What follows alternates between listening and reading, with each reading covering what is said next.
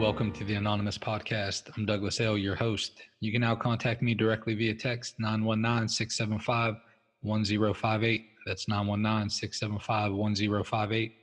Or join our Facebook group at the Anon Podcast. That's T H E A N O N P O D C A S T to fellowship with other guests. This podcast aims to be a commentary and discussion of Narcotics Anonymous literature, aiming to enrich the recovery experience of those who are on this beautiful journey. This podcast should not replace contact with your sponsor, your involvement with step work, or participation in the fellowship. Please use this podcast as another resource toward our collective growth as addicts in recovery. We're simply addicts seeking recovery, nothing more, and for sure, nothing less. Now let's get started.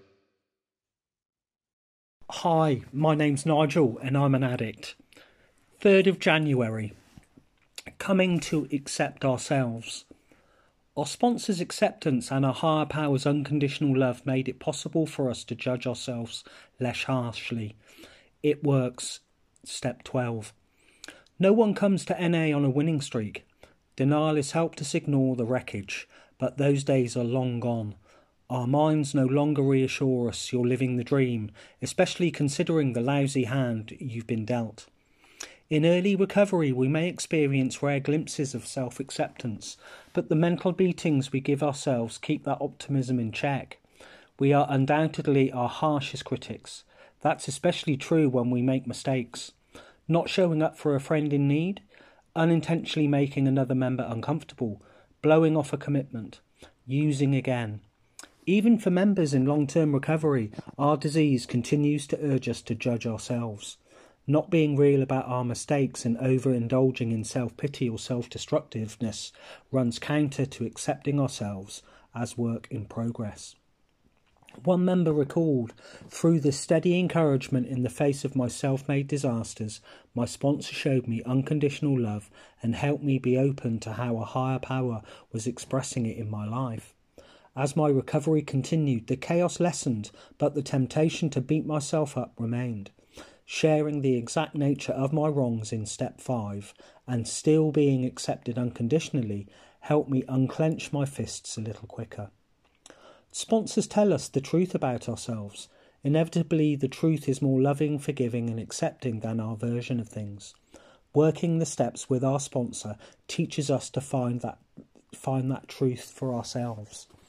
Through the practice of prayer and meditation, we can check in with a higher power to guide us towards what is real about ourselves, our decisions, our mistakes, rather than relying on what our minds tell us.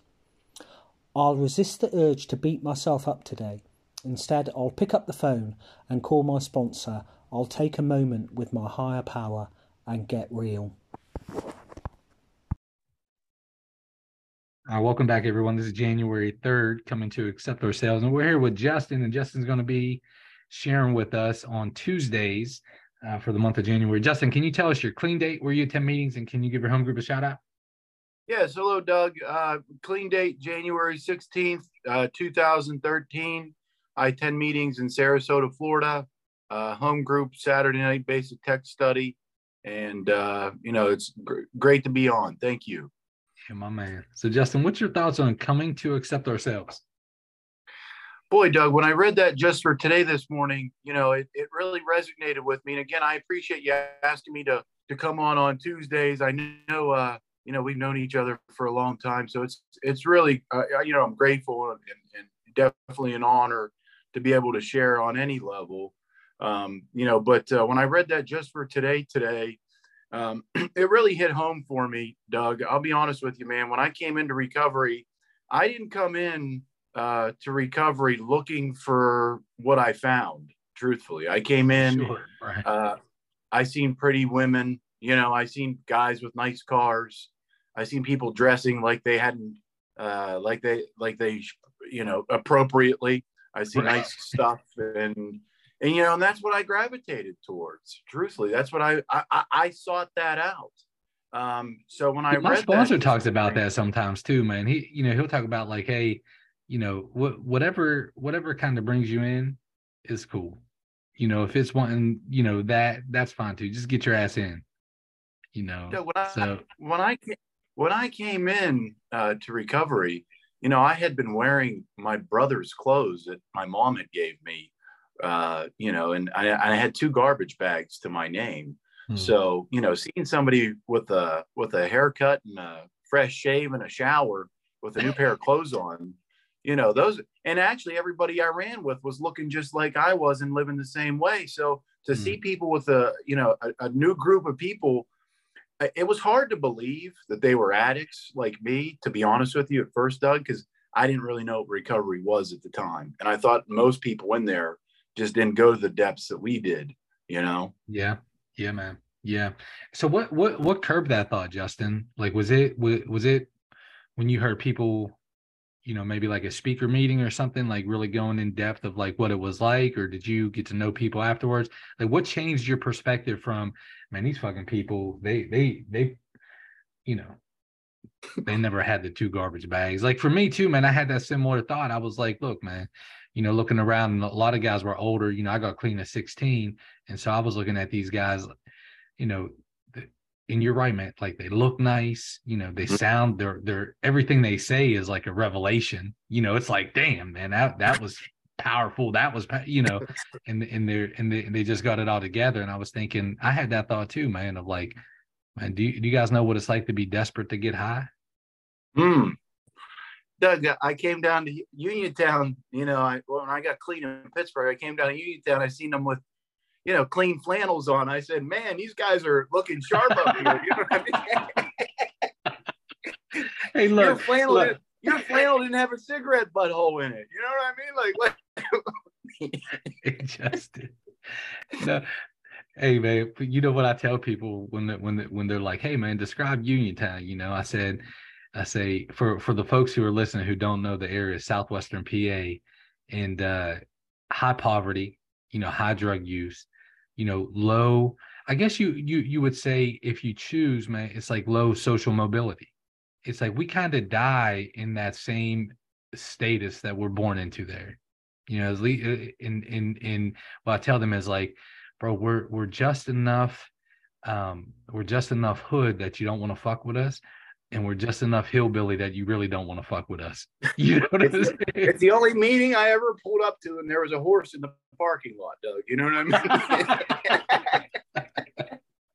mean?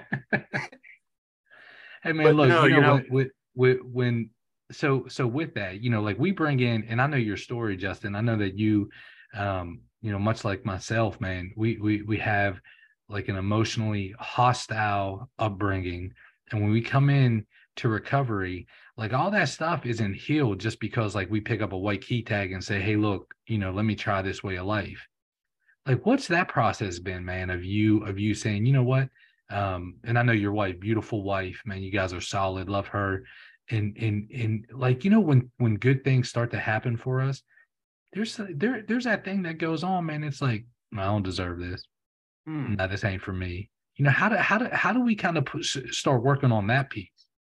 Doug you you asked two really good questions man and i think um you know the first one when you're talking and you, you brought up our our past you know and and um you know and i think for me when i really dove into step work what i found out about you know that social acceptability piece is that that's what my family carried too right? It didn't come from me. I, I, didn't think that if i had a nice pair of clothes on that i was accepted by society based on my own thought process. I don't believe. I feel like it started with my family.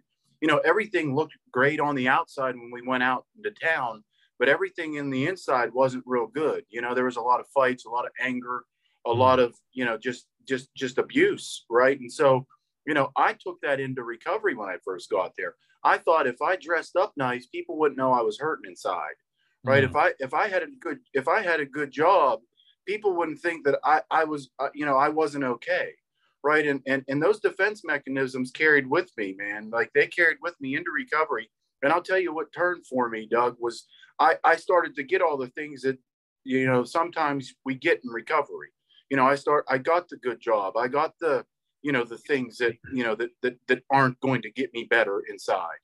And, and, and I remember being suicidal, right? I got everything mm. that I thought that I wanted in recovery and I still wanted to die, man. Mm. And I thought, and, and I remember thinking to myself, this isn't working.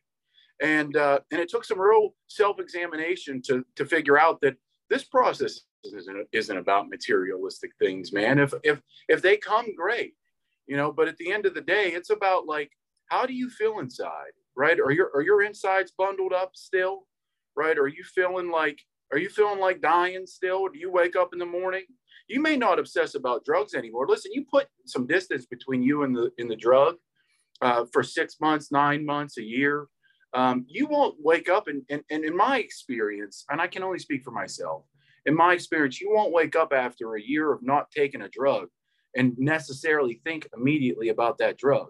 But you know, what are all your other thoughts? What what thoughts led you into that drug in the first place? And that's what recovery has been able to give to me by, you know, banging my head against the wall a couple times, man. I had to figure out that like there has to be some serious work that goes into this thing. And it has nothing to do with what I do on the outside. And, mm. and I think that that's the part that actually takes a lot of work. And I feel like that's a part that people kind of get snagged up on sometimes is just thinking that once they achieve, they get the kids back, the wife leaves them alone, right. this, that, third, like I'm going to be okay.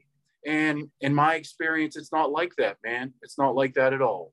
Yeah, no, work continues, Justin. You look, man, and, and and really, if it if it was something like, hey, when I achieve this level of material, you know, gains, then I'll be okay. That you know, Lee P always he he talks about he he calls it destination addiction, where mm. is it doesn't matter wherever we arrive to, we fucking put the the next destination as our focus. And like, and when I'm in that mindset, bro, I cannot be content with anything that I have.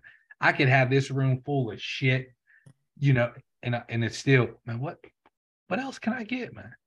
And then be bound up. I'm to lose what I have. I'm fearful that I can't get more. And this that that that fucking constant cycle, you know, is, is just it's just a heavy way to walk through life, man you can only look in your closet at that new outfit so many times before it doesn't feel good anymore. Yeah, don't know? feel that's right, man. It does. And you know, our default setting, Justin, is this, man. It's like, you know, getting clean is like we we we just came from an environment to where it was like I need, I like literally I need something outside of myself to make me not feel or to feel, you know, whatever whatever that is. You know, like my my my my thing was like, you know, I tried to put my my chin on my chest all day long. You know, I didn't want to feel anything, but I didn't want to think anything. I didn't want to feel anything, you know. And it's it's one of those things, man. It's like, you know, I was always looking for something outside myself to make me not feel. That shit doesn't leave, man. Like like that. If that's our default setting, or if that's what we've been we we've kind of morphed into, like it's a process to kind of unwind that, man. Yeah, but you know, and I think it's great that we have that common bond. Uh, we have that common bond. I've known you, uh, you know, somehow or another, 500 kids in the school, and you know, I'm sitting next to Doug at the lunchroom still because even I feel like from a long time ago, you know, we have that common bond where uh, nothing is good enough for us, right? And and we're always seeking a way uh, to feel better about ourselves, and and we gravitate towards those kind of people. And I think I feel like we gravitated towards each other, although we weren't the best of friends everybody else in that circle, whenever I was a kid like that too, was all back using as well, right? They were all doing the same stuff I was, man. Bro, you know, you every time I come back to the hometown, man, and I and, and, and I hear a story that starts out with, "Hey, do you remember so and so?" Never, mm. good, never a good couple sentences I follows, man. Never. we made it out, man, a day at a time, like we really have. My next door neighbor is dead, and my buddy down the street that I grew up with is dead uh, everybody that I got high with is either dead or in jail. Uh, you know, and and and and and I'm not saying that I can't be dead or in jail either. I think God just had a different plan for me, and uh, and I found the rooms of Narcotics Anonymous, and uh, and it's been a blessing ever since, man. And I remember the first time I seen you going into a meeting, and I thought to myself, this motherfucker, right? Like you, you you you you've had a you've had a healed heart for all these years and you never even thought to call me. You know what i mean? You never even thought to call me. And and, and, and, you know what? And i needed to see you. I needed to see uh, i needed to see dave p man. I need to see you guys. It was it was a hope shot man. It was a hope shot. Those are the well, kind of things. cool, so man. when you talk about when you talk about that second question about what was it it was seeing people like you. It was seeing other people in recovery that I could tell weren't squirming as much as I was. It led me to believe that I might not have to squirm forever too. You know, it was that kind of stuff, man.